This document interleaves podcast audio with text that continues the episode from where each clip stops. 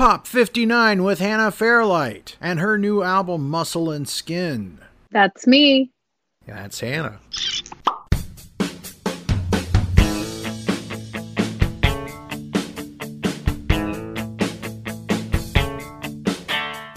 Welcome back to Pop with Ken Mills. And today we have somebody who I really admire, respect, and love. I love your music, I love your art. Hannah Fairlight, welcome back to Pop. Thank you so much, Ken. And likewise, I love your art and I love you as a person. I'm very happy to be here. Thanks for having me back. You were part of something very special to me. You were part of our first actual live episode of Pop. Yes, I was, and I enjoyed that so much. That was a ball. I had a great time. And we did it live at Wind Down Nashville, John and Amy or Amy Billings' place in Nashville, and it was a fantastic event. Mm-hmm. And I want to thank you for making a dream come true for me because you were the artist that I wanted to do that with, and it it worked out. That is so cool. Um, well, thank you, thank you for singling me out like that, and I was absolutely it was my pleasure to take part in it. I was honored to be part of it. So thank you. Today, we are going to talk about your brand new album, which is coming out on June 12th, 2020. And I have a little bio here that I've read about you, and I'm going to just steal from it. You ready? Go for it. Nashville based artist Hannah Fairlight, whose latest album, Muscle and Skin, is set to be released on June 12, 2020. The album, which is the third studio release from Fairlight, was recorded and produced along with Austin Hoke and mixed by Grammy nominated Brett Ryan Stewart. Hannah Fairlight grew up in rural Iowa, playing classical, piano, and saxophone from 8 years old and starting original songs at the age of 12. Inspired as a teen by role models that included Patti Smith and Tori Amos, she picked up guitar and cut her teeth performing in New York City at clubs like CBGB and The Bitter End. Hannah Fairlight has since lived and performed around the world, released two studio albums after moving to Nashville Creatures of Habit and Bright Future. And today, you're here to talk about muscle and skin. Yeah this is a really exciting year for you. One, you have some things going on in your personal life and some things that are going on in your artistic life, right? You're giving birth to some things this year. One, a brand new CD album, and one is a little human is on the way. Yep, I um I seem to have taken on uh, some kind of a pattern here because my last album came out in the same year I had my first child. So I thought, why not have two babies again? And then, and when I put my next album out, yep, music baby and human baby this year. Yep. So if you ever put out a box set, you could just call it uh, what family album. Something like that. You know, Bright Future. Um, we Rory was, you know, a very welcome surprise, but um, he he we found out about him when we we just started recording Bright Future, so that invigorated that album with a whole new energy. It was very exciting, and um, so that got instilled in that work. And now I kind of feel, you know, I feel similarly about this. I mean, we we planned um, in advance to go ahead and give Rory a sibling, and this is probably going to be it for me for for children. I think um, you know it's it's been fine and i'm i, I love um, the the miracle of what i get to do but it's been a bit more of a challenging pregnancy. So and you're you know we're we we we have a lot like i i think we have that perception that if we're outnumbered we might be in over our heads. So if we just stick with two kids we'll just see how that goes and uh and maybe maybe that'll be our family for now. But um you know this this album is a really vulnerable one for me and it's been kind of matching my pregnancy. Um i'm sort of you know you get whittled down to your very core and you really have to look for where your strength is and and show it and be brave and roll with adjustments and punches. And um, that's what this last year has been. That's what this now our the pan- pandemic we're in has been. And and this pregnancy has been for me. So it's you know it's kind of a cool adjacent album to be putting out during this time in my life. Hmm. And for people who share this episode, we're going to do something really cool. I'm going to give away three sets of your discography to our listeners who share this episode. We're going to pick three lucky people who share this episode, and I will get their your entire discography for them from Bandcamp, so digitally. So that's cool. Woo! Oh, that's rad. I love it. So I'm, I'm excited about that. And so today we're going to talk about what Muscle and Skin is about, how you came to this selection of songs, what this all means to you, and we're going to go track by track and play a bit of each song just so folks can get an idea of what Muscle and Skin is all about and why they should pick it up. I love it. I love it. I'm excited to to dive into that. So the title, Muscle and Skin, I know that there's a song about it, but why did you think this was good for the title of the album? Well, um, to just kind of add some humor, originally I was going through uh, title names and thinking, you know, since this is a compilation of music that's some of it's, uh, you know, the I wrote the song ideas back in my New York days, you know, about a more than a decade ago. So, and then some of the songs are as recent as the last, you know, couple months of recording.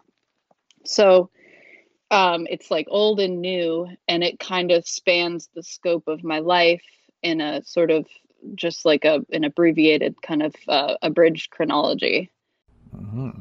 And so I was going to name it Becoming because I'm becoming myself and I'm finding my sound and I'm finding my strength in some of this more vulnerable songwriting that I've been maybe more apprehensive about putting out before.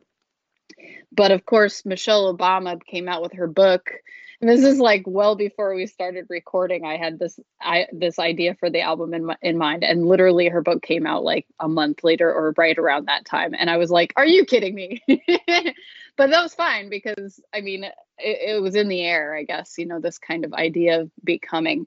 So I, I shelved that title and this this title muscle and skin kind of fell down like a leaf drifting off of a tree. To me the journey of me becoming me has been a lot like others. I, I know, especially in the arts, a journey of of realizing inner strengths, harnessing inner strengths, and that's what I would call the muscle, and that can include, you know, intelligence, wit, uh, instincts, things like that in life and in the industry, and then harnessing the strengths on our outside you know mm-hmm. what we look like what we put ourselves out there as what people perceive us as and how we perceive our external shells. And when i was in the industry you know in my first couple years in my new york days when i first started out you know i did i didn't know what i what i was doing or who i wanted to look like. It it, it sort of started to take shape. But after a while i felt like the uh my look and my hair color and you know how much makeup I had on or what I was wearing became such a precedent and more important to than what my art was and what my music was. And even though that that's fine, you know, it, that's part of being an artist. It's it's having a cool look and being maybe uh, larger than life. I mean, I understand that from my perspective as a an appreciator and lover of music and artists, I like to see somebody who's bedazzling and and kind of larger than life in their persona and what, how they look. Mm-hmm. But I really wanted to, I wanted people to take me seriously, and I wanted to hone the real art and craft of what I was doing. And um, so I, you know, I dyed my hair back brown, and I had producers and managers just like throwing their hands in the air like headless chickens, you know. What oh you gotta you gotta diet big make it platinum again. You're the platinum Hannah. You're supposed to be this, you're supposed to be that, you're supposed to look like this. What are you doing? Now you just look like a I think people were calling me homely and like a like a a house mouse or I don't even know, mousy. And I'm like, well, fuck you. And then I want to just be me and I want to take away the look aspect of things and and just have it be about the performance and about the storytelling and about and about the the songs and the melodies and stuff so mm-hmm.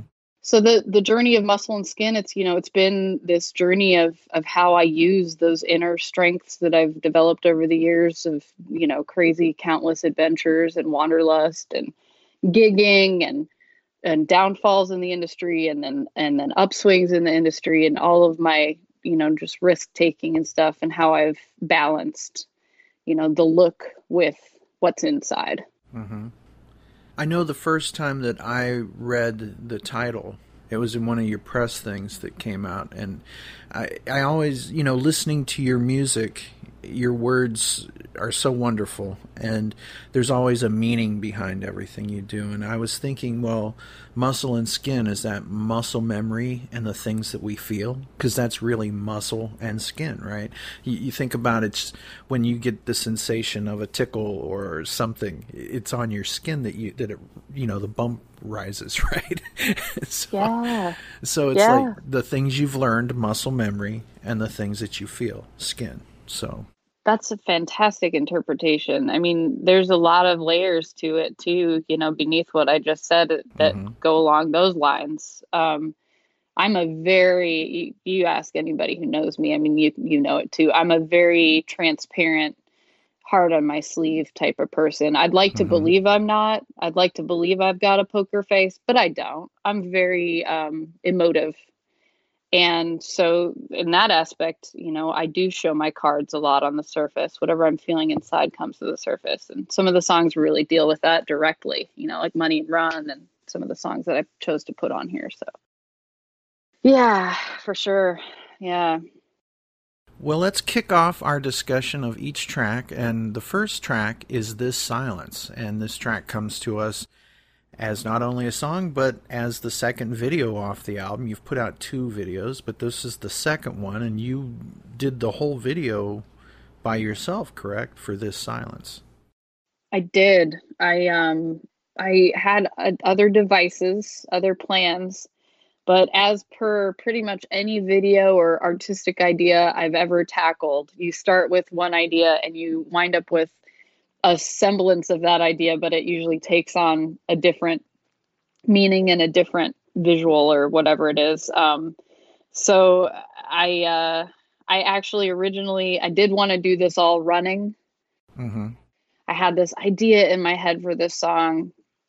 You know, after when we first uh, cut the song, it didn't have the drum track in it that was actually Austin Hoke's genius. And we both felt like it had this, it needed this adrenaline. It had this adrenaline that needed to be added to it.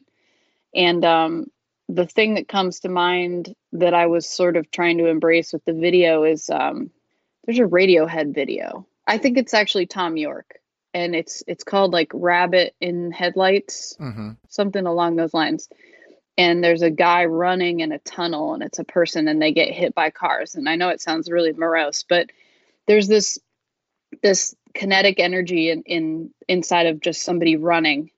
You're wondering why you're wondering where they're going what's happening. And so i wanted to do that and i wanted to capture the vastness of of what to me is iowa where i you know went through my formative years. And i used to run actually. I used to run I was an avid runner in high school. I would run like six and six or eight miles a day, um, a little, little intensely with the running. I loved it, and um, I, you know, would run out in the countryside, and you could see for miles in any direction. And um, there was a really bleakness and vastness to that that that I wanted to capture in the video. Um, sense of urgency to get back out into the middle of nowhere and embrace this whatever you're the the person's trying to get back to. Mm-hmm. so yeah I, I shot it myself. I, I had to come down on some of my my hopes and aspirations with it.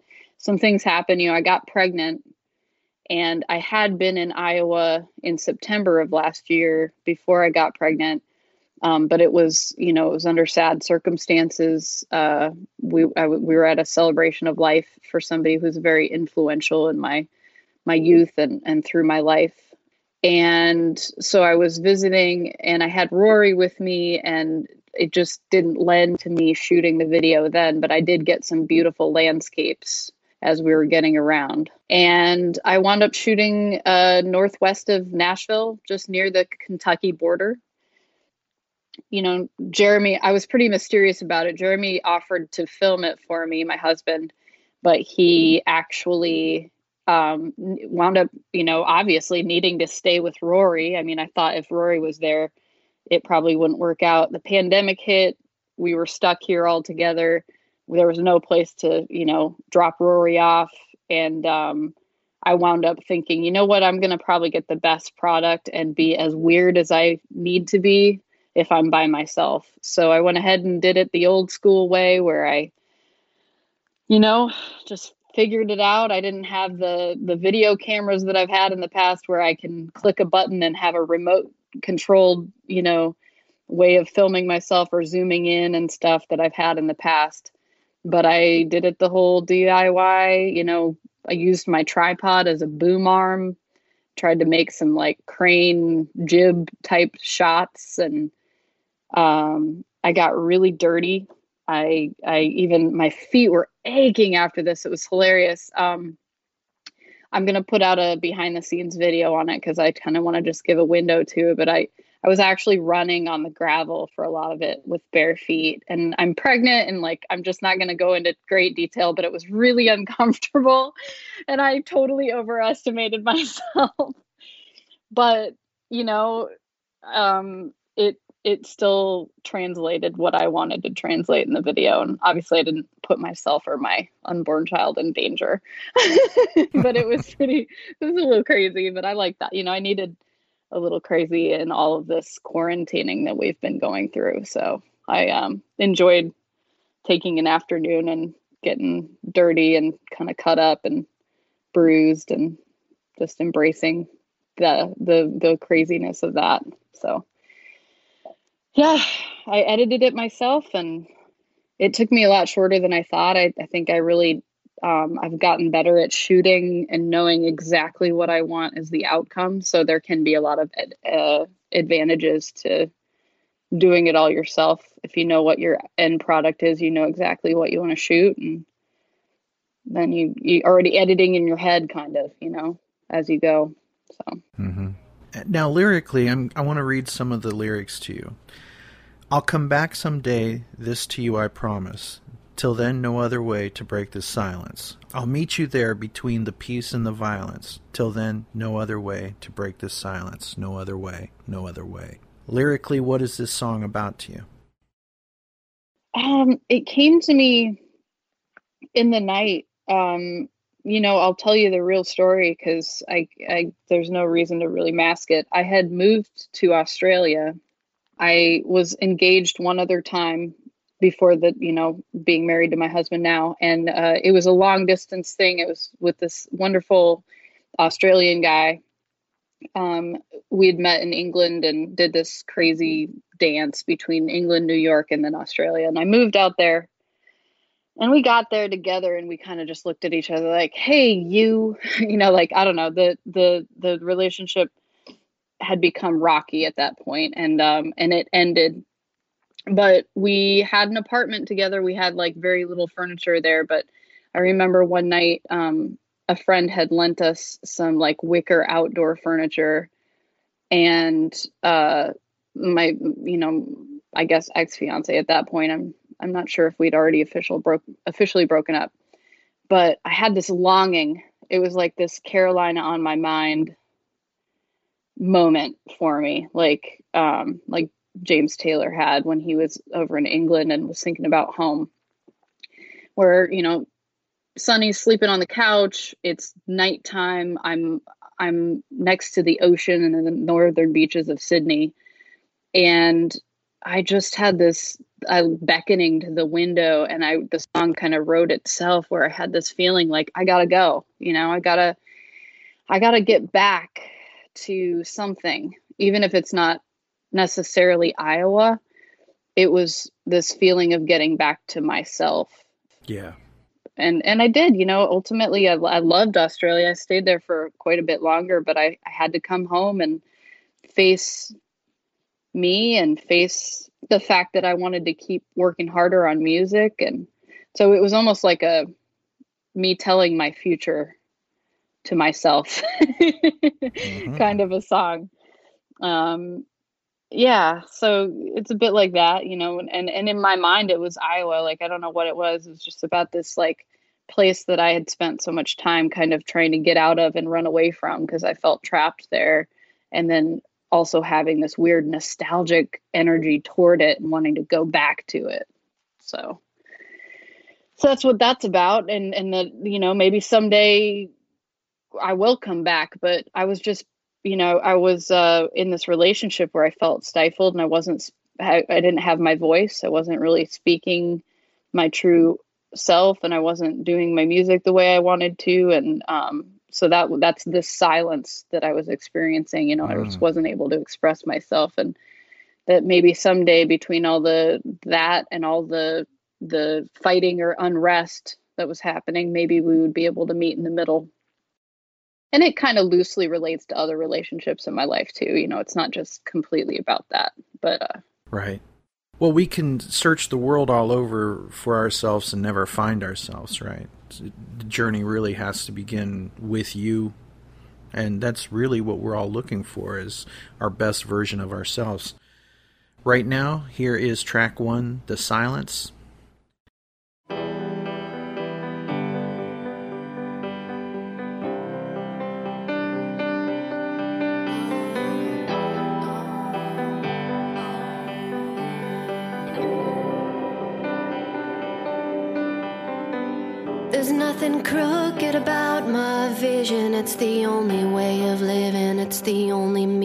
I can live with.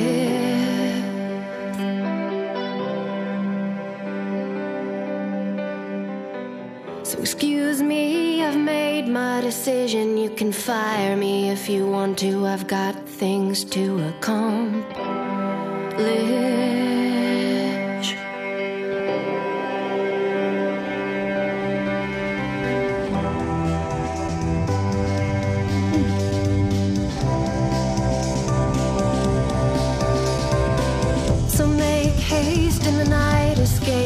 Fight if this is gonna happen, it's gotta happen right now.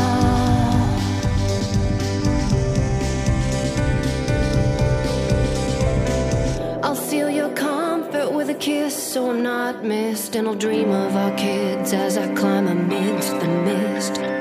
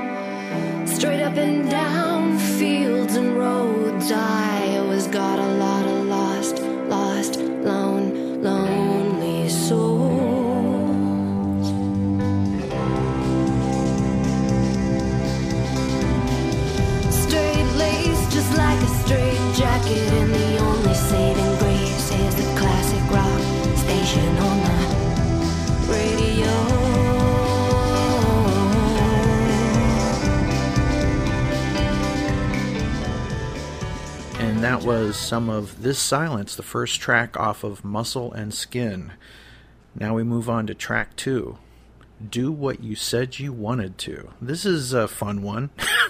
this uh, this is the first video from the album and the first single, and you are in uh, a naughty French maid outfit. Is that fair to say? it's totally fair. I yes, I am. And it was really fun to just juxtapose that with this bleak warehouse that we did it in. Um, yeah, it was it was fun. I don't I can't even exactly tell you Ken how you know I I acquired the French maid outfit um, through a friend and it just it just hit me that I should use it and I just never looked back. I was like, I got to do the video in this. This just makes perfect sense. So that's well, plus you wear it well, like Rod Stewart said, right? So you wear it well and uh, it looks good on you. And uh, I'm sure that your husband enjoyed you having it around. So anyway, all of that said, what is this song about? Because it's it's it's it's bouncy and it's upbeat, but there's something else going on there too, right? Yeah, this one was another one that wrote itself pretty quickly. So the sound of it came naturally, and the the sassiness of of the lyric came really easily too. And it it's sort of about a character who thinks they're all that and a bag of chips and that that their their lover or their person can can you know is saying they want to take off well go take off. Go see if you can find somebody better than this because i am the bee's knees and the cat's pajamas baby. So like you're not going to find anything better than this. You're going to want to come back. So go on you know you keep saying it. Go ahead and then the character uh, goes through a little bit of a change in the end where it, it flips and it's and the character's kind of somewhat um, humbled or p- kind of pathetic looking at this point like a bit scared. uh yeah are you coming back? Are you are you gonna come back? Or i'd like you to come back actually. Like i was just being a little too cheeky before. Sorry about that. You know and that i feel like maybe we've all been there. I've i've been there. I mean i've i've thought i was bigger than i was and cooler than i was at times. And um, so i think it's it's a little bit of an echo of that idea just trying to uh, encapsulate that kind of a dynamic between two people and um, doing it in the warehouse and and with like pretty limited makeup but also like i wanted to show a part of myself that's uh, flirtatious and sexy but also uh, feminine. You know i don't necessarily wear dresses all the time and stuff. I wanted to kind of go out on a limb and do something a little um, out of your comfort zone. Yes exactly exactly precisely.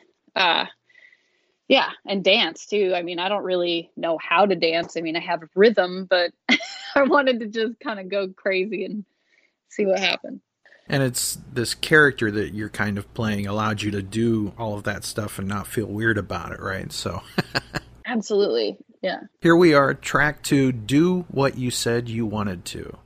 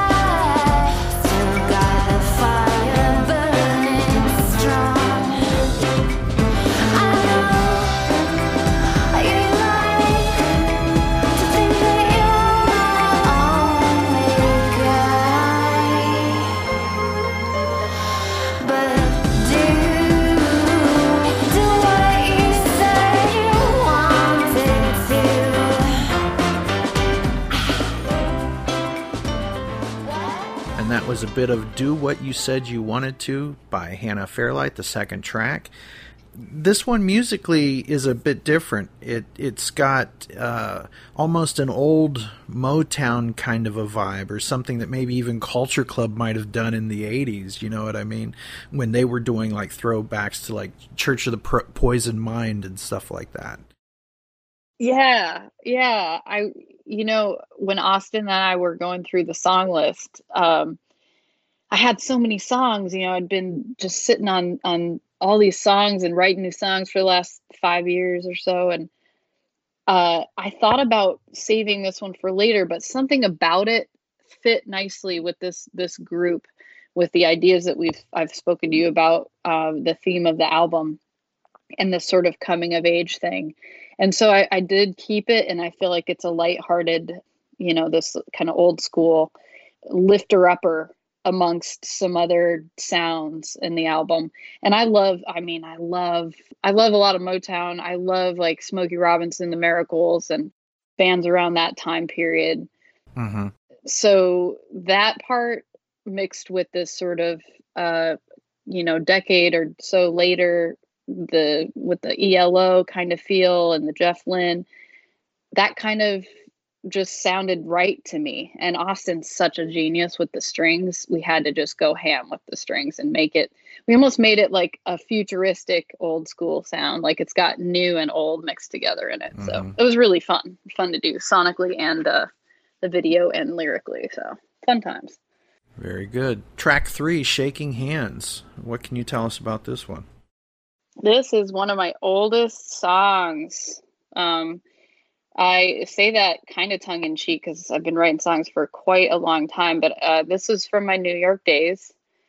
Um, it has been screaming to be put on an album for a long time, but I tell you, it's one of those songs that I was scared to put on an album because it seems so touchy feely.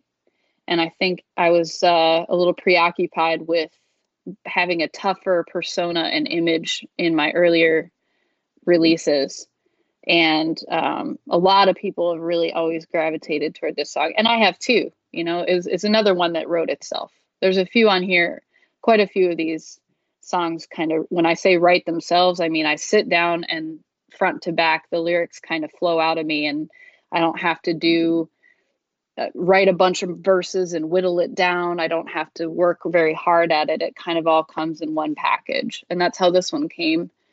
Um, I had just gotten my wisdom teeth out. I remember I was in my tiny, tiny apartment that I was sharing with someone, a room in a tiny apartment.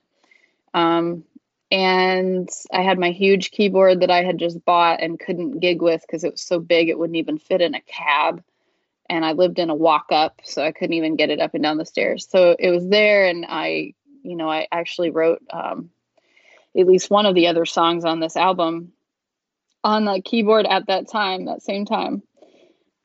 So it must have been a very creative time for me, and um, I got to include the saxophone, which I love, and uh, it's a song about a relationship ending and uh, trying to find yourself as you walk away from that. You know, somebody who knows every move you've made, knows your heart, somebody that you can tell all of your wildness and your adventures too and and they can have that inside joke or that story with you then you don't feel like you have anybody to tell that anymore. And um you know in the song i'm i'm talking about things like living a public life you know i had people who were anywhere from venue owners to managers and producers kind of in my ear constantly like you know you're not supposed to fall in love you're not supposed to do this you're not supposed to that you're supposed to just work and focus and do your music and um and not do get off the path you know? And i was the queen of getting off the path.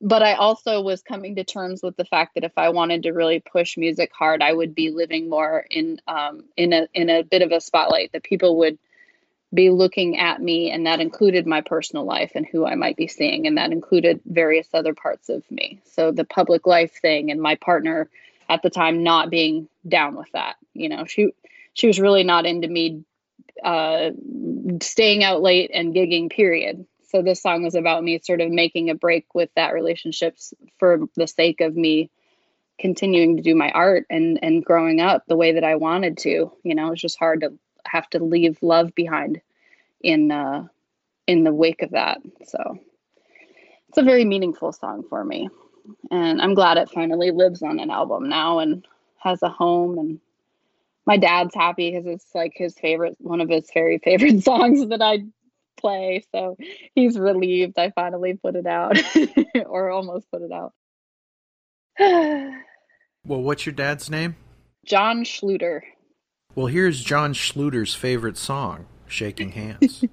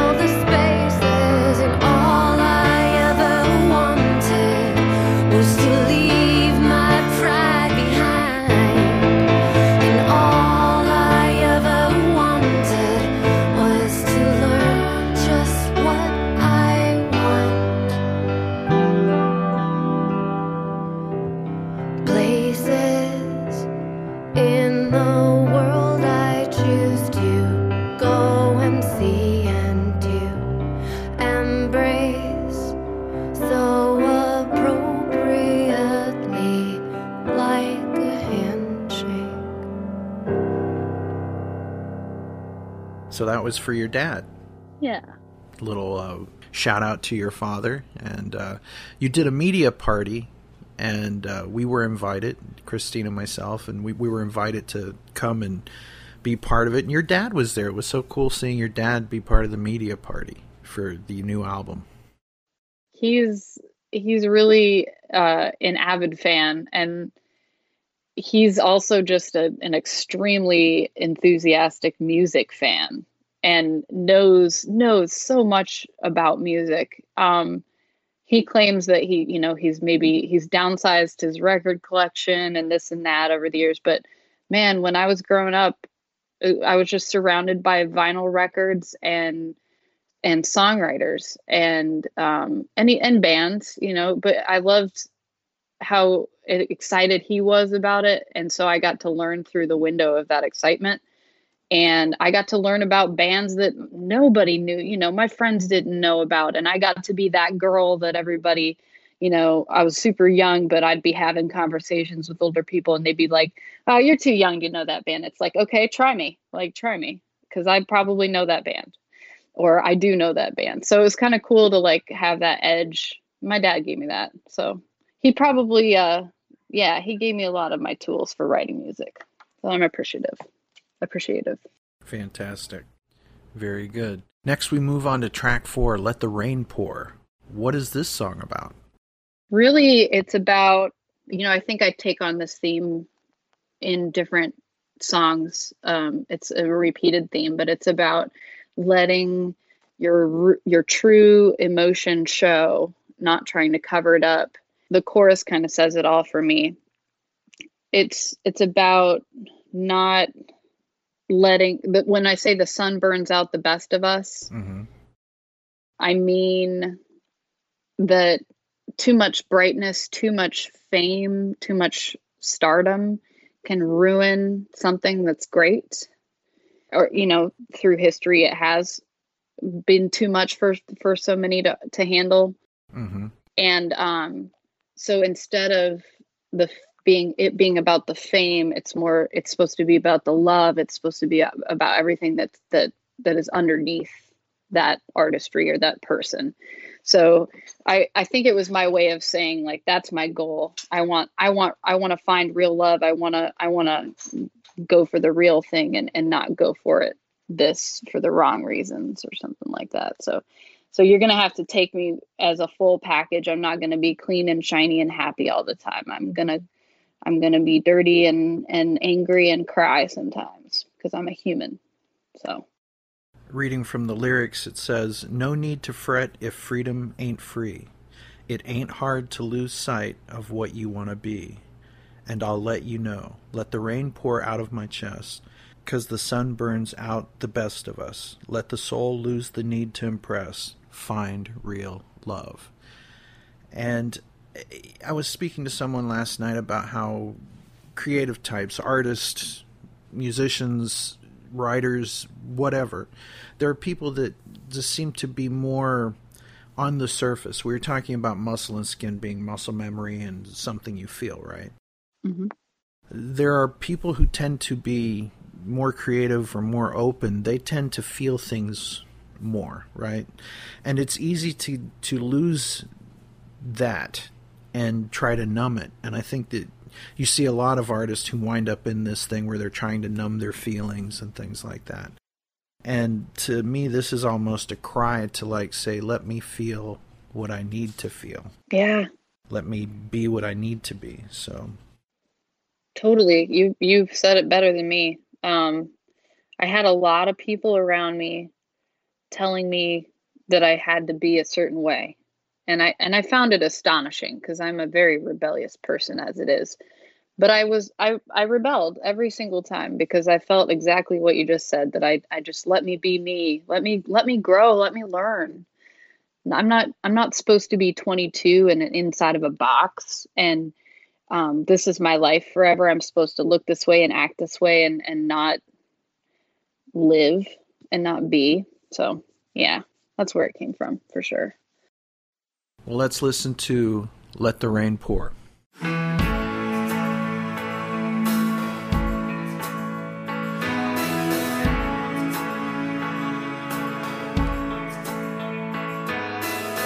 No need to worry about this pain in my chest. I'd as soon be found by the ocean side. No need to worry about this weight in my shoes. It's the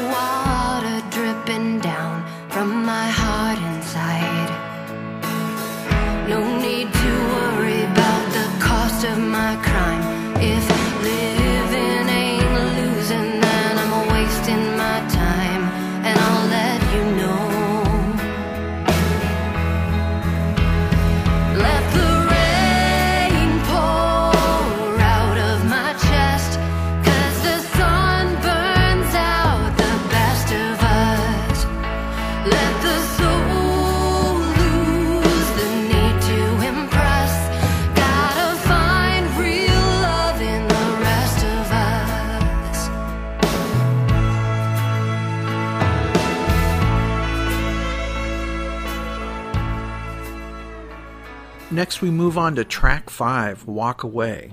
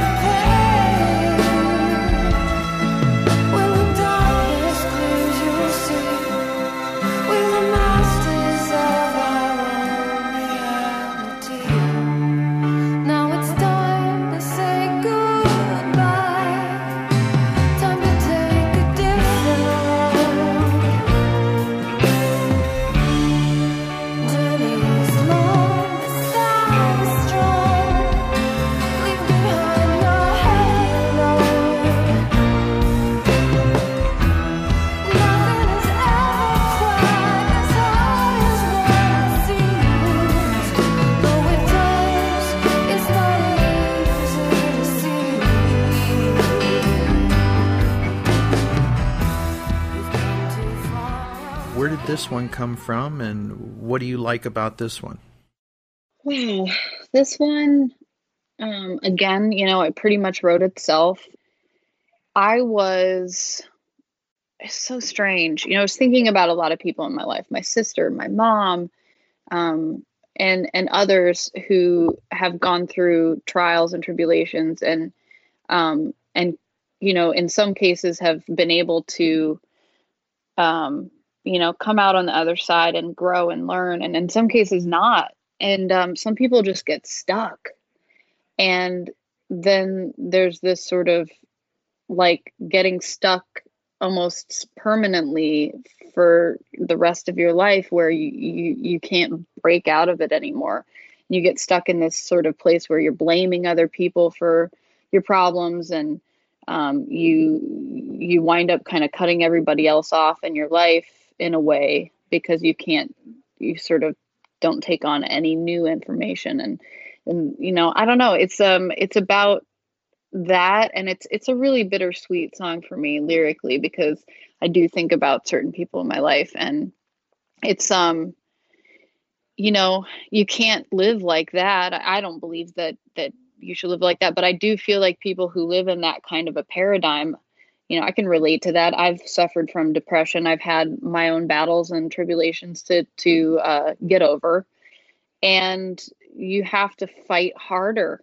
and as I get older, I realize, you know, uh, it can be hard to uh, create change. Um, as you get older, it almost becomes harder to change habits and patterns. And um, walk away is, you know, I, I kind of the choruses change. In the first one, it's it's you should walk away from mm-hmm. these things that are holding you back. And in the second one is you want to walk away from all the things that are good. And why would you do that? Because right. you have so many things that are good that you've learned. So it's it's got kind of that double-edged sword in it. Well, towards the end of the song it says this and I really like this because to me it's like an appeal to oneself. You know what I mean? That uh, you need to find yourself in, in everything that's around you. You need to find yourself. You need to find out who you are. Lyrically, it says, Life is but a roller coaster. Hold on tight until it's over. Just let it go and give in to the wind. Paint it what you want to see. The colors will come naturally. And all you ever needed lies within. Yeah. The paint it what you want to see, too, is, is really you know, I hate to be, I hate to be preachy too in songs. Like I'm kind of talking to myself as well. Like, well, that's really all great art is. Like you, even you know, as an artist, you can be a painter, but you're really painting yourself. You know what I'm saying?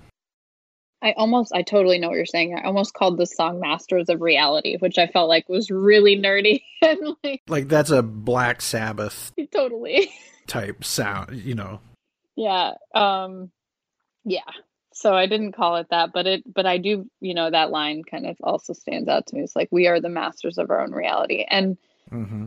I you know, it's it's hard. Like you meet people that are stuck inside of their own paradigm and they won't let any other ideas in and I don't know, you know, it can be hard to maintain relationships with people like that. Um I try really really hard to always analyze myself and be and stay humble and um, consider that you know i really might not know anything about what i'm saying or doing and that there's always more that i can learn and always more that i can improve on and um and others that i can learn from you know? So yeah it's a it's a bittersweet song. I love the way that the melody turned out.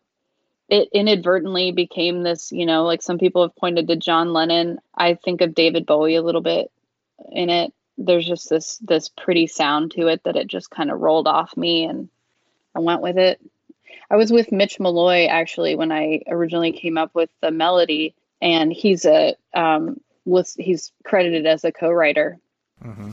I think he did.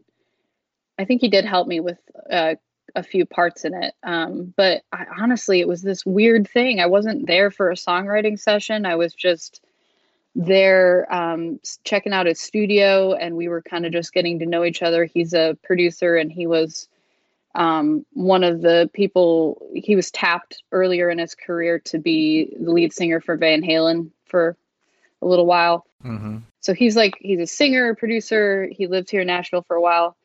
And I was just at his studio hanging out and he was showing me his guitars and I picked up a guitar and I started to write the song. so somehow that's sometimes that's how it happens. I was obviously thinking about what I was just telling you about. So you know, if I was a world famous musician, I would probably go broke just from buying guitars because I believe that not every guitar has it, but I believe that some guitars have songs in them. Have you ever noticed that? Like you just will pick up a guitar and it just something comes to you? Absolutely. Oh yeah, I've had every kind of I've had pianos like that. I've had amps like that. It's so weird. I had this Guild um Maverick amp. It's in my attic now because it's it's God, it's poor thing is just suffering. It's a little bit old and doesn't work great anymore. But I wrote Restless Heart on that like in an instant because I got this sound on the amp that was just cutting, you know, and um I feel that. Yeah, absolutely. Whatever. I think it was a a Framus guitar. I can't remember what it was. Um he has Mitch has this massive collection of of a type of guitar that they copy other types of guitars. Mm-hmm. And it's, I can't remember if it's a, it's, it might be like a Japanese company. I feel terrible. I can't remember, but it was exactly that, Ken. It was like picked up the guitar and I was off and running with it. So it is what it is. Mm-hmm. well, our next track is track six, Too Late to Wonder. Let's play some of that now.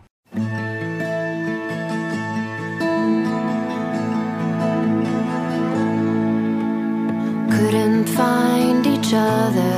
Should have asked you from the get go if we had each other's names.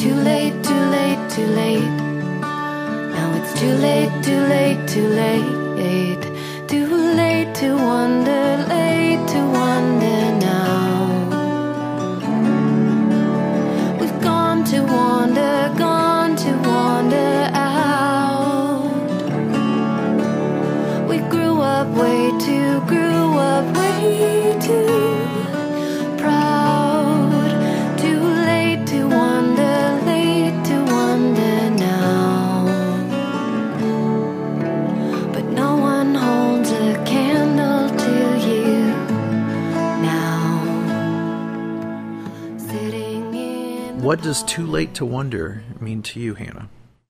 Too Late to Wonder is a story about something almost happening and then not happening and then thinking back on it after time has passed and that being like a lost opportunity. I was in England when I wrote this one. I lived in in London for a year. And I it's going to sound so dorky but also relatable. You know, I was I was online, I was and I saw this something popped up of about a past almost relationship and I'll just go ahead and tell you that story. Um, this guy was from another school near my school, um, small town in Iowa. I had a rough time in high school. I didn't really relate really closely to a lot of my classmates, and the arts were kind of minimal. They weren't given a lot of um, support. It was more about sports and stuff. So I was feeling pretty frustrated, and um, this other school was really into their arts program, and they had this like super slam in theater program. And this guy starred in um, one of their plays they did, West Side Story, and a group of us girls, you know, I was of driving age, I guess, at this point. We went to see the show and we were all like i mean i was blown away. I'm like oh my god guys exist that i think art is cool and musical theater is cool and they're good at it. And i found it so sexy and like super exciting. And um, one of the guys in the play i met and you know we had a little bit of a courtship. He came over and you know my house was always a weird hang place. I wasn't really officially allowed to date. Mm-hmm. So it was awkward in the first place and then we had like you know we had a ping pong table in our dining room we had lots of instruments everywhere we had murals painted all over our walls and we weren't eh, we were expected to do like we like were expected to sit and paint together or play music together in our house. Like that's how, you know, play dates and friend hangs would go.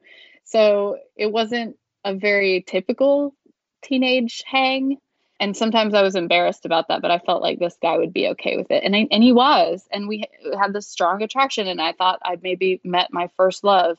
And we were supposed to go to prom together and he wound up like he made a date with another girl and went with another girl and told me like the day before and broke my heart. And so that was it was just like so stupid and then I went on an exchange program and he was in the same program but to a different country and so I had to see him again and go through the heartache all over again and it was just I don't know. I mean just that feeling kind of lasted forever and so I wrote about it, you know, like it, he popped up and I, I just thought it was a a really relatable thing for anybody. You know, we all have we all have that. Mm-hmm. I think that we all have someone in our life that it was supposed to work out, but for whatever reason it didn't. And that's what this song seems to me to be about. That not the one that got away, but the one that never really took off. Exactly. Yep. yep. And I'm probably, you know, I'm probably lucky for that. I don't know. Right. Our next track is Do You Ever Think of Me? Let's play some of that right now.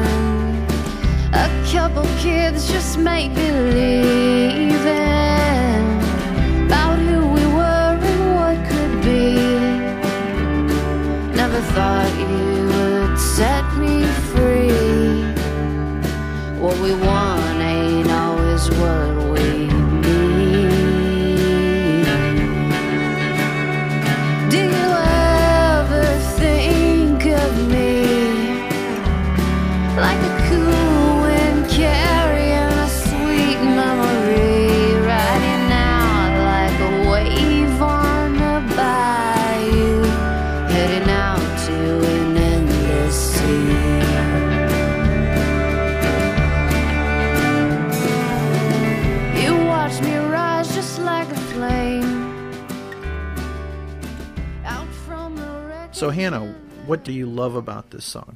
You know, another one that just came to me really easily. The lyric took a little longer to nuance.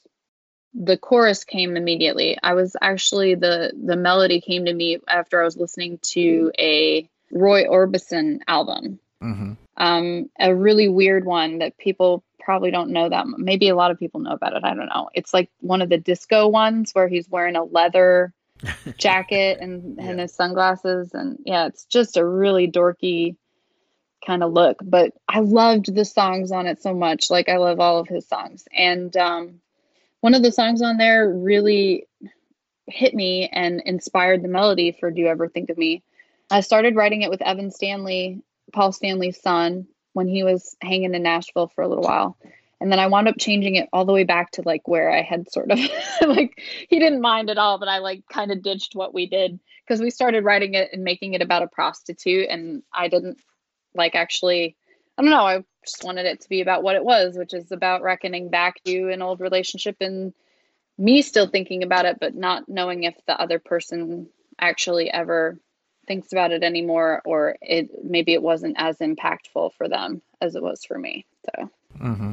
Well, when I first heard this, I thought that this should become Facebook's theme of anytime you look up an old classmate. You know? oh I mean? yeah.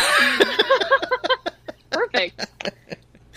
You know, you see if they still have hair. You see if they still you know, they have a oh, job Oh, yeah. and do they think about you and stuff like that. Yeah. oh man, I should market it that way. That'd be There you go. There you go.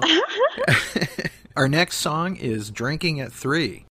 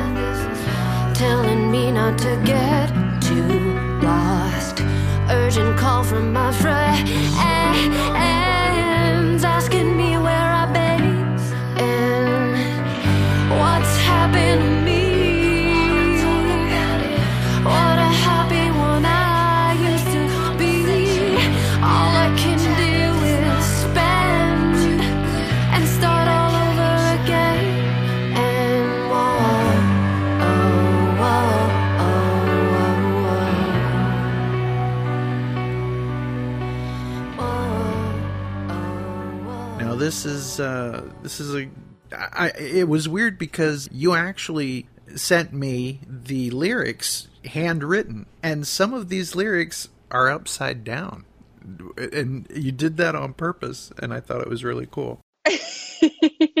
What's this song about? This is like your uh, "Screw It, I'm Gonna Drink" song. So Pretty much, yeah. Um, I wanted to include it. You know, I loved, I've always loved the melody, and I tried to uh, do a co-write one time with a great writer, and I wound up again. You know, this is this is my album of me doing what I wanted to do, and so I changed it back. I didn't like the pop direction that we kind of took with it, and I wanted it to really be, even though it's not like a normal progression to a song. uh-huh. I wanted it to be like it was when it originally just fell out of me. And it's yeah, it's a dark, just like uncomfortable, you know, three in the afternoon, just gonna hit the bottle and feel and really roll in feeling sad and stepping out of the main whatever mainstream of socialization and work and whatever and having people kind of you know maybe maybe even reaching out wondering where you've been and you know um that hopeless feeling too like oh i feel silly for thinking that this would have turned out better or that like i say in some of the upside down lyrics you know i should have known there wouldn't be any white horses. Like that for me that's just like saying like you know like a knight riding in on a white horse or something like something magical happening and how foolish of me to think that that my story would end up that way. And so yeah it's just like diving into my deep dark hole. And i wanted i wanted to be able to put that on you know like it's kind of you got to go there and and i think that it's relatable too and um i've had my ups and downs with um substances over the past few years mostly you know just like alcohol and and it getting a little too crazy or getting too carried away with it and me toning it down and um yeah you know i wanted to involve involve that part of my struggle as part of the album so i went ahead and kept that one on there too gave it a home Very good. Up next, track nine, Bells.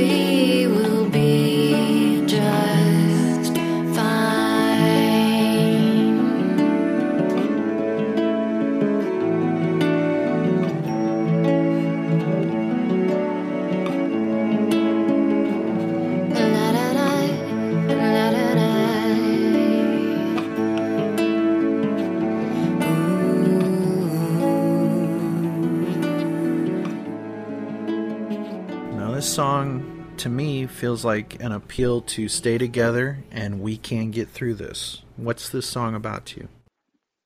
This was it was like a cheerleading song to myself. Mm. I was weeping when I wrote it. I maybe I'll even dig up the original demo. You can probably hear like the crying in my voice. But I Oh wow. was very weepy and I um it was one of those beautiful moments where I I literally didn't know where to turn or what to do and I picked up my guitar. And even in those moments even though I know music usually heals me and makes me feel better, sometimes it's still really hard to go sit at a piano or pick up a guitar because you feel so low. You don't even want to like give yourself that privilege or something, or Mm-hmm.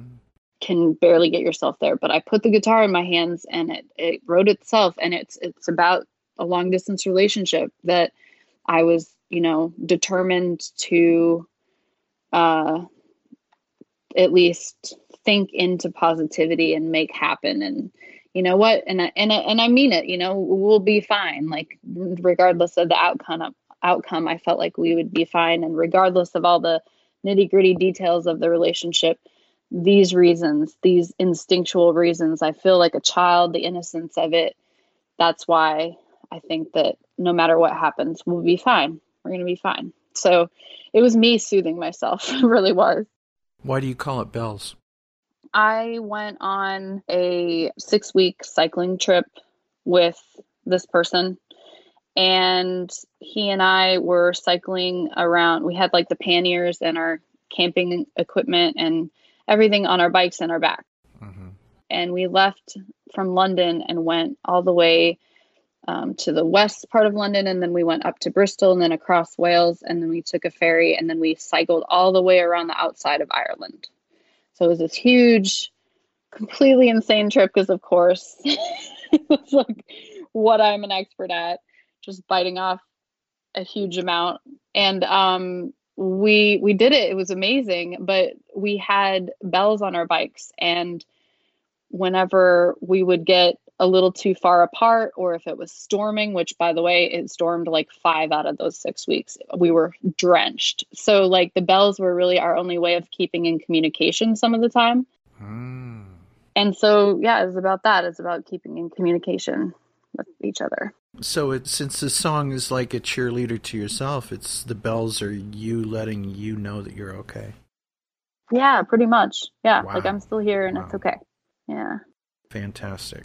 Up next is one of my favorite songs. Uh, this song means so much to me. This song is on a previous release of yours, and I also heard you do this song live, and this song has come to mean so much to me. This track is track 10, Money and Run.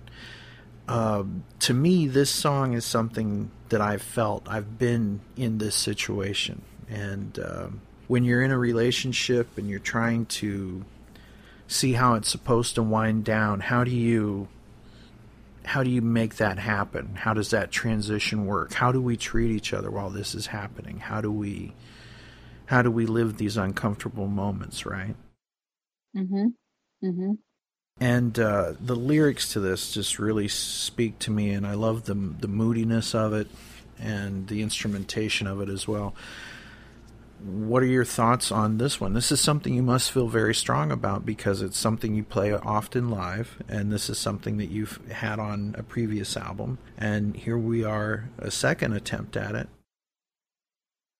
Yeah, I I wanted to give it I just didn't want to let it go. Like something when we were recording this album kept it kept coming up for me. And um we were recording in a, a space called Alex the Great and there's a bunch of pianos there and there's this this beautiful Steinway grand piano that we record a lot of the stuff on. And I felt like Money and Run deserved a real acoustic piano and it deserved this space to let the piano really be the main part of the song where it started for me. And so stripping it all the way back like that was really important to me. I love the version that I recorded with Michael Wagner. I think it sounds fucking badass. And Mm-hmm.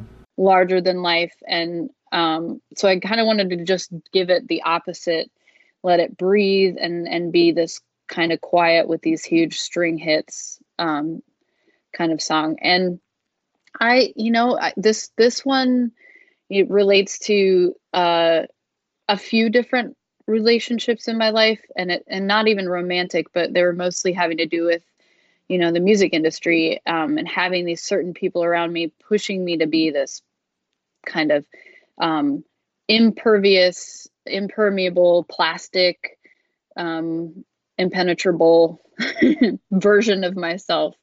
Um, i was you know this blonde haired little puff of hair fairy that you know i would like just always cut up and have all the jokes, always, you know, um, be fun and and entertaining to whatever company I was thrown into. And I, I mean, at the time, I was just an interesting company. There were a lot of people hanging around. I hung around the bitter end all the time. That was my home base, and people like Joss Stone and John Mayer, and um, uh, Gavin DeGraw and, and Joey DeGraw, his brother, and like all these Vanessa Carlton and her parents, and like people were just kind of hanging around. And I would, you know, go to dinner with them sometimes, or I'd be find myself hanging out up in the office of the bitter end. And this expectation that was built up around me that I was supposed to be on and and not be upset.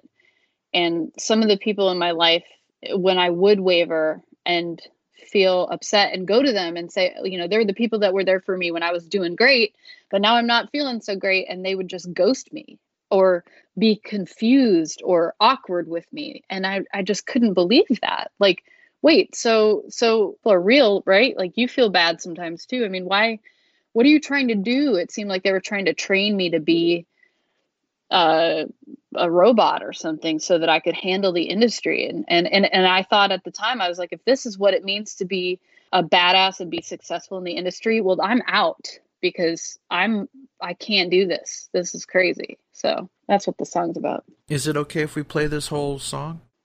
Oh, yeah. Heck yeah. It's your show. Okay.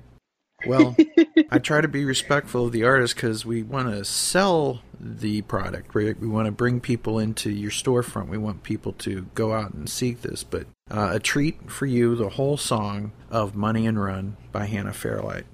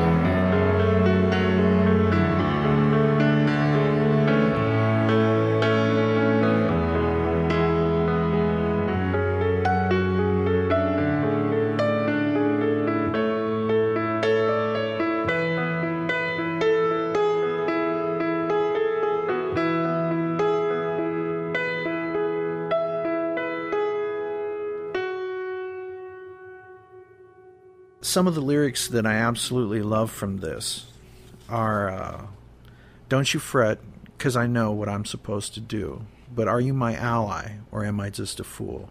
Keep your wits about you, child. The ice is always thin.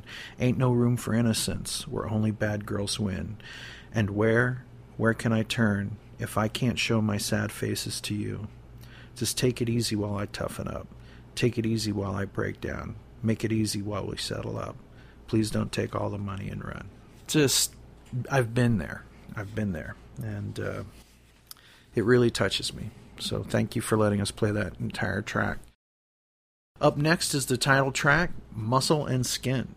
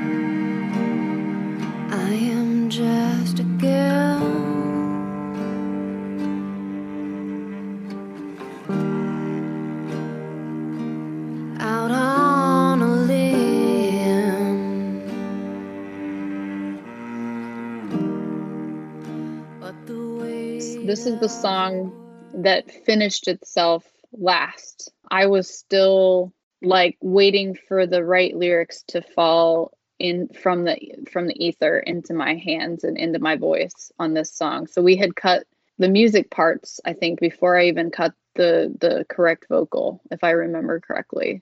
And I was just writing and writing and writing. I have so it's one of those ones that like the idea the concept came to me really easily but the the song didn't all just come together. It developed throughout a lot of the recording time which was months and months.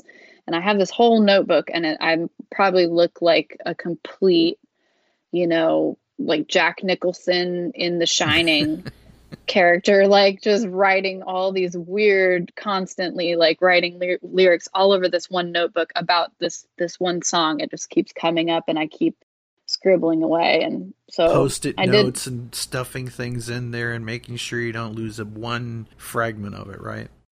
exactly. And then going back and looking at it and being like i don't even know if i like any of this. What's wrong with me? Like where is the song? When is it going to come? And then finally it um it came together and i feel like i really like how it came together and it encapsulates what i was trying to say so. Yeah it's just a song about humanity. It's like don't you know it's a it's a sad song but it's also like don't take yourself so seriously. I mean we are just specks on this planet in the middle of a solar system that's in the middle of a galaxy that's you know there's billions of galaxies. Like we are nothing. So all of our you know attempts at fame and success and arguments about money and saving money and our mortgages and all of our systems of living. I mean to me sometimes i'm just like this is a joke. It's like we're gonna die really soon. Like why why we why do we trick ourselves into thinking all this stuff is so important? So it's kind of like about that Well, I, I think I think we all want to live forever, right? And I, I I honestly think that humans feel that they're not going to die. I think that most people really think, well, that'll happen to other people. It's not going to happen to me, right? And then you take a look at things like, I don't care if you're a social influencer or a pop star or a politician, all of the attention that a person can get, and rather easily in many ways, is not normal, right? Like when you were growing up in Iowa, you were destined for great things.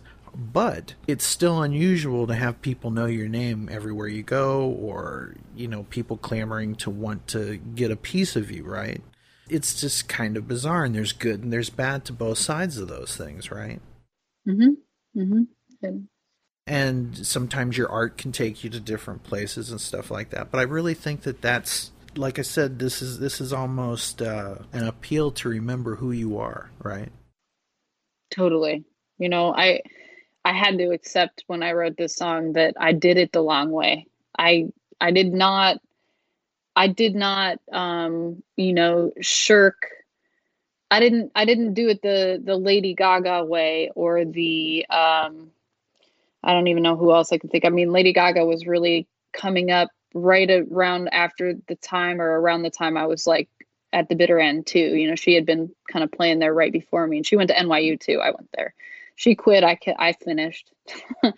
Nobody not not knocking anybody. I mean i respect that she went for it.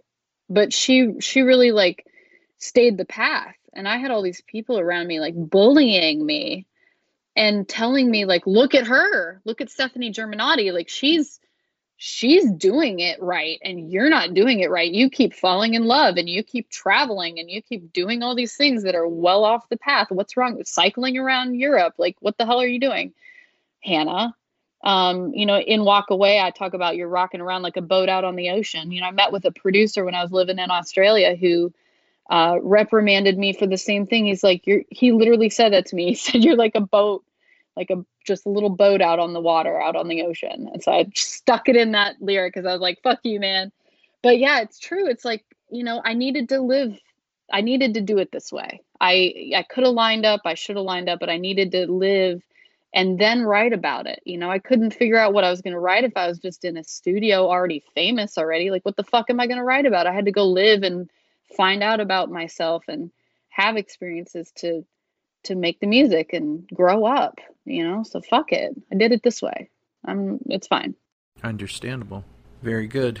Our next track is a very special one and it's this is very special for many reasons. This is mother moon and you're going to hear a different voice on this as well. Let's listen to mother moon. To listen to a song listening and the talking comes into Mother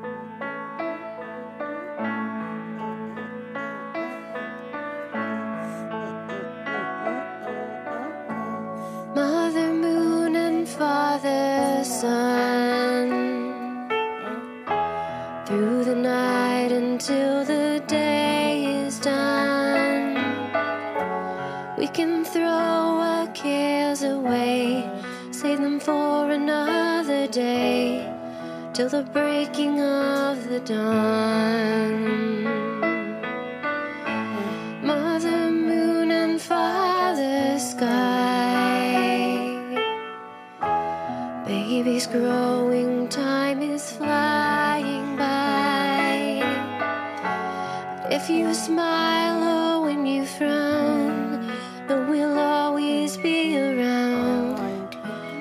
sing this lullaby. No, I don't want to. And from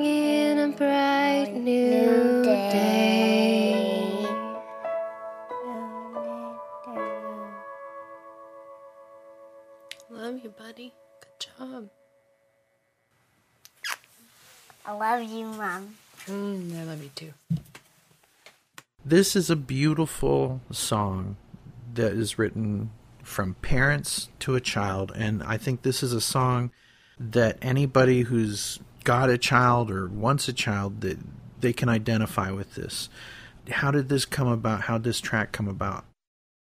Um, I had Rory and I had my first baby and we brought him home and I mean I think I wrote it within a week after he was born. It just kind of came to me and I I thought of a lot of songs that were similar but like lullaby kind of songs, but this one was the one that I sang to him like pretty much every day. Anytime he was fussy and I needed a go-to song, I made this the song and so I think it's probably a melody that he will recognize for the rest of his life and that he has been hearing since he was just super tiny.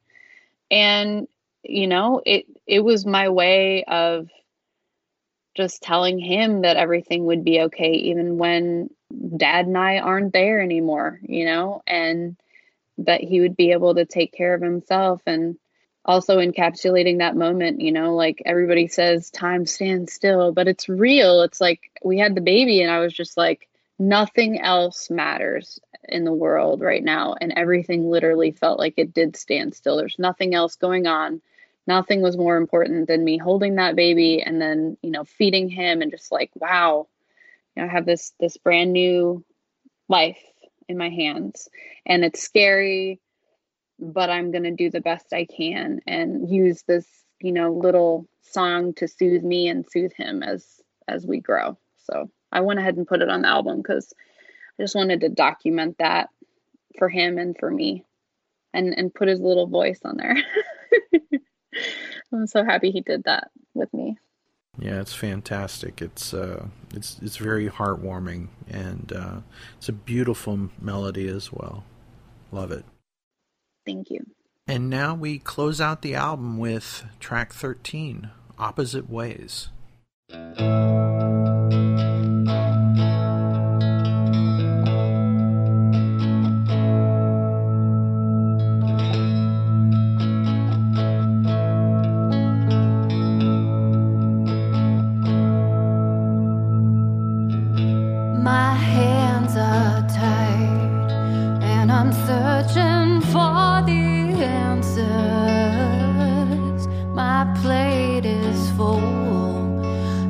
Taking legal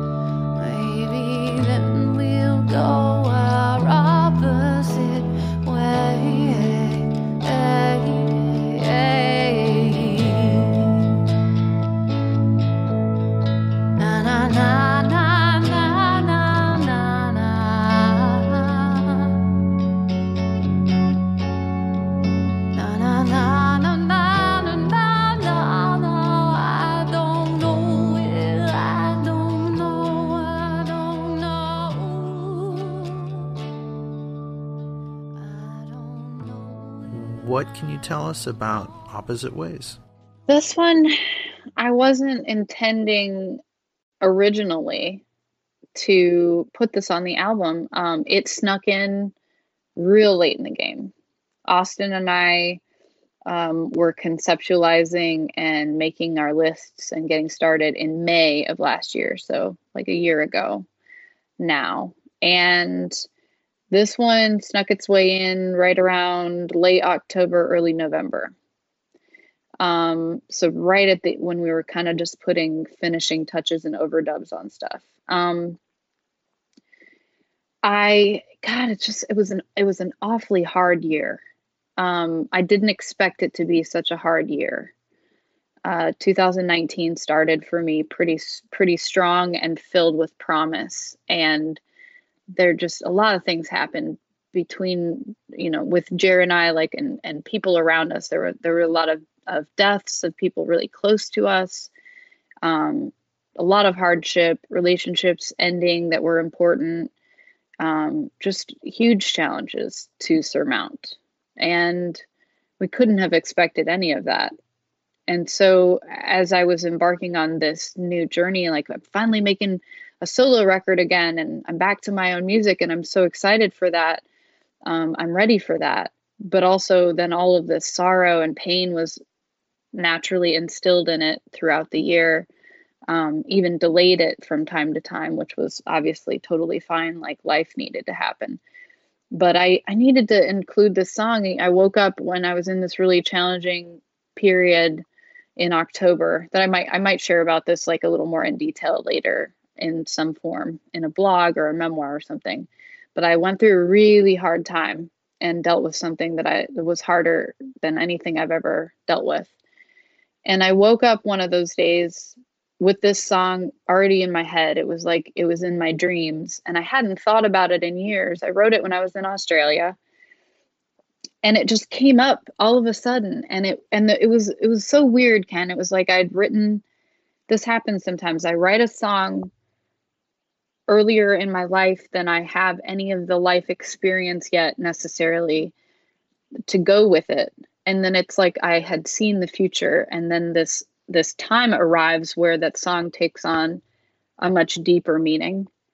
And it's like oh well this this is the moment for this song. Like this was what it was waiting for. It was just really premature because i didn't live it this stuff yet well i lived all the stuff and then the song just came to the surface like out of nowhere. So i had to i went to austin and i was like again like a crazed maybe not quite jack nicholson but like just like we have to put this have, must put this on the album like rain man just like had to do it. So i had just broken my middle finger which is stupid. It was like an accident amidst all the pain and and grief that i was experiencing. I just accidentally went down my son's play slide his little toy slide wrong and jammed my finger into the ground and I like broke my finger and then I like wanted to do this song and so I had to do it within I could really only squeeze out like 3 takes cuz I really couldn't play guitar at the time. Mm-hmm. But I did it, you know, I just jangled it out and pushed it out and pushed through the pain and I felt like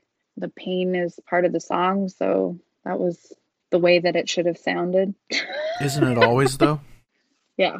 Exactly. You know, if you can capture that anytime you create something, there's that thing where you want to you want to make sure that it's just right. And then there's do you ever get this thing like when you're ready to release something you almost don't want to let it go?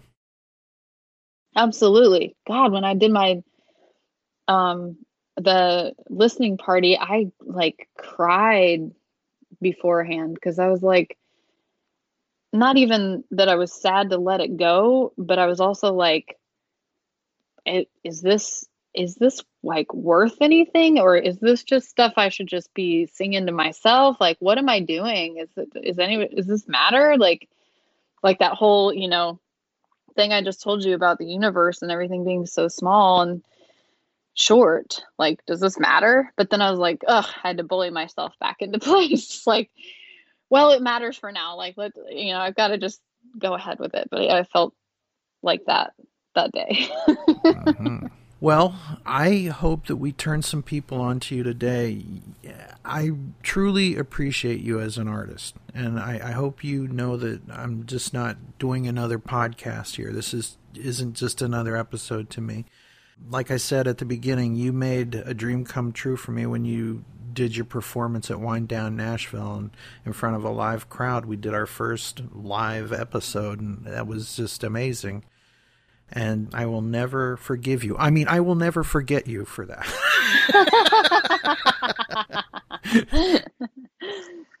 All kidding aside, I seriously appreciate you as an artist and as a person, and uh, thank you for your kindness with me. Thank you, Ken. Thank you. And I feel 100% likewise. Thank you for taking the time with me today to go through that with such a fine combed, fine toothed comb, fine combed tooth works too. Whatever works, right? I, I, wanted to do one of those old fashioned classic album kind of thing where they, for people who don't remember radio, since it's kind of a thing of the past now, there used to be these great shows that you would hear on FM radio. Billy Squier would come out with a new album and he'd come and talk about each track that doesn't happen anymore. And so here's a little bit of a blast from the past, this kind of show that you can only get here. So I want to thank you for being part of this episode of Pop with Ken Mills today. And I want you to tell people where they can find you and get your stuff and all the social links and all that. Remember, this is Muscle and Skin. Get this wherever music is sold, bought, downloaded, and purchased, right? So. yep, yep, everything you just said. So currently, you can pre-order it. Um, by the time June twelfth rolls, rolls around, it'll be on all digital platforms.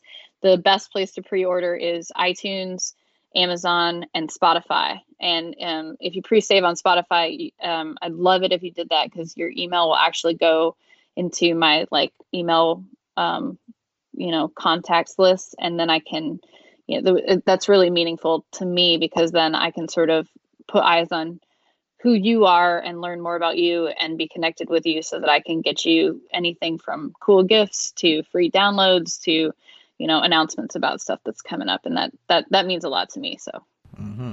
those are the places and at Hannah Fairlight on most platforms at Hannah Fairlight Music on Facebook and hannahfairlight.com is my website so please stay in touch Fantastic. Once again, I want to thank you for being on Pop with Ken Mills today, and uh, want to thank anybody who's listening to this show for the first time. Thank you for checking us out. And if you've not checked out Hannah Fairlight, I cannot encourage you enough to check her out. Find her on YouTube, wherever she can be found. Hannah Fairlight, thank you for being on the show today. Thank you, Ken. Take care, everybody. Thanks a lot. Say, see ya, Hannah. See ya, Hannah. There you go. It's something stupid I do. Love you. Love you too. And that's our show. Pop is an online, nonprofit pop culture audio fanzine made for fans by fans. Any samples of music, TV, or movies heard here remain the property of their owners.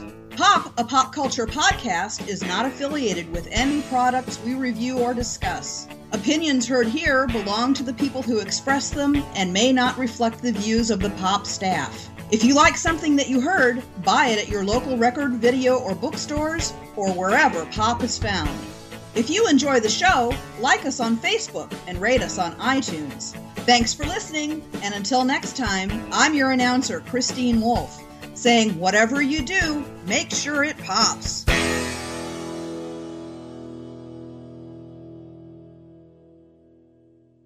Say goodnight, Dick.